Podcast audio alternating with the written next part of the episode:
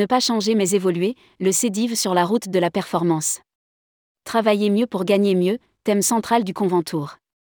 Quelques 170 participants se retrouvent jusqu'au 23 novembre en Sicile au sein du resort Tor del Baron à Siakia sur la côte sud-ouest de l'île lors de la convention annuelle du CEDIV. Loin de la folie destructrice du monde et des soubresauts de la planète, c'est pour Adriana Minchella, présidente du réseau, l'occasion de rebooster les troupes et déboucher pour la coopérative le scénario d'un autre monde possible en vue d'un atterrissage réussi en 2030. Rédigé par David Savary le lundi 20 novembre 2023.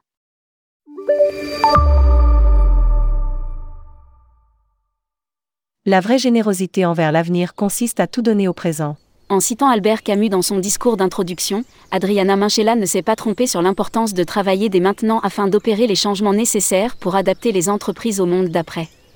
Comme l'indique la présidente du CEDIV, il va falloir pour cela entreprendre un passionnant voyage vers le futur autour notamment de la mise en place de la RSE, responsabilité sociétale des entreprises sans oublier bien sûr de se servir de la technologie, avec entre autres le recours à l'intelligence artificielle qui doit être perçue comme une alliée et pas forcément comme un ennemi. Nous ne devons pas changer mais évoluer, s'adapter, résume Adriana Main chez la consciente qu'un. Autre monde est possible à condition de se mettre en route tous ensemble. Validons les étapes nécessaires à accomplir en 2026 et 2028 pour un atterrissage réussi en 2030. A-t-elle déclaré. Le pari semble ambitieux mais le risque fait partie de l'ADN de l'entrepreneur. Au CEDIV, c'est même une valeur importante que nous cultivons. A rappelé la dirigeante qui ne se départit jamais de son optimisme et de son énergie débordante.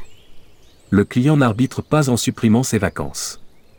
Une enquête menée auprès des adhérents du CEDIV a par ailleurs permis de prendre le pouls de la profession. Une météo du réseau quasi en temps réel aux résultats parfois surprenants. Il est vrai que le client, qui réserve de plus en plus tardivement, arrive dans l'agence de voyage avec de plus en plus de crainte et de peur.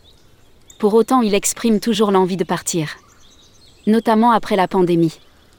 Le voyage est devenu un bien de consommation de première nécessité.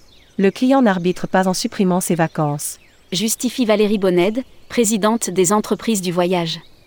Pour preuve, selon le sondage effectué auprès des adhérents CEDIV, 61% estiment que les augmentations de prix sont acceptables, 16% seulement les refusent.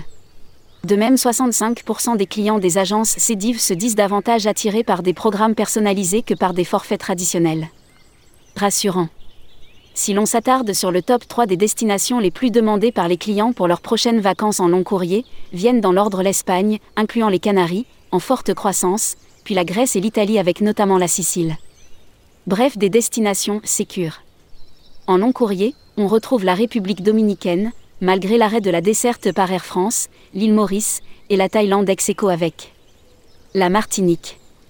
Pour 59% des vendeurs, l'autotour constitue la formule émergente dans la demande des clients devant le sur-mesure à la carte, 32%, et la location de villa, 9%. D'où l'importance aussi de recourir aux bons outils technologiques.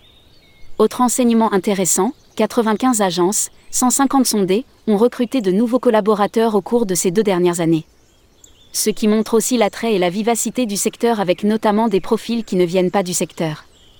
Cédive, il est urgent de se pencher sur le sujet de la transition écologique. Une question concernait également la conscience écologique du client. Petite surprise, 74% ne seraient pas sensibles au tourisme durable. Une écrasante majorité des réponses qui rend compliquée l'adaptation des agences de voyage. Les entreprises du voyage s'engagent à fournir les outils nécessaires pour aider les vendeurs. Mais pour Isabelle Mimbourg, directrice générale adjointe Opco Mobilité, les 26% de clients sensibles au tourisme durable s'avèrent être un chiffre énorme, car, dit-elle, il y a seulement 3% d'immatriculation de véhicules électriques équipant le parc automobile en France. Vos clients sont donc en avance. Pour autant, précise-t-elle, il est urgent de se pencher sur le sujet de la transition écologique. À la question de savoir si une démarche RSE s'impose comme une priorité dans votre secteur, 35% des collaborateurs en agence estiment que oui. Mais ils sont 39% à ne fournir aucune réponse. Chez les managers, seulement 12% se sentent concernés et 63% ne répondent pas à la question. En résumé, il existe une méconnaissance au sujet de la RSE. Un sujet pourtant quasi obligatoire pour exister dans le business des prochaines années. Comme l'a rappelé Isabelle Mimbourg. Il faut y aller. Nous sommes là pour vous aider, a poursuivi Valérie Bonnède. Engagée dans une démarche RSE avec peut-être la mise en place d'un label, la tête de réseau du CEDIV a quant à elle pris à bras le corps cette thématique ô combien importante. Car derrière, il est bien question de performance. Travailler mieux pour gagner mieux. Publié par David Savary. Journaliste tourmag.com Ajoutez Tourmag à votre flux Google Actualité.